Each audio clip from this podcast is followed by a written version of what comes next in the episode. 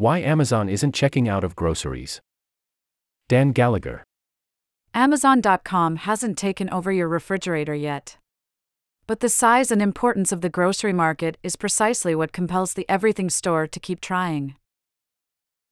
Amazon has been dabbling in the grocery business for years.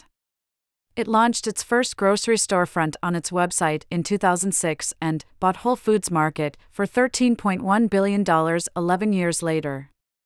Soon after, Amazon began opening its own physical stores featuring innovative technology such as Just Walk Out, which senses what shoppers pick up and charges them automatically, and Dash Carts, which let shoppers scan and pay for items as they put them in their carts. The latest development, Amazon One, which allows shoppers to pay with a scan of their palm.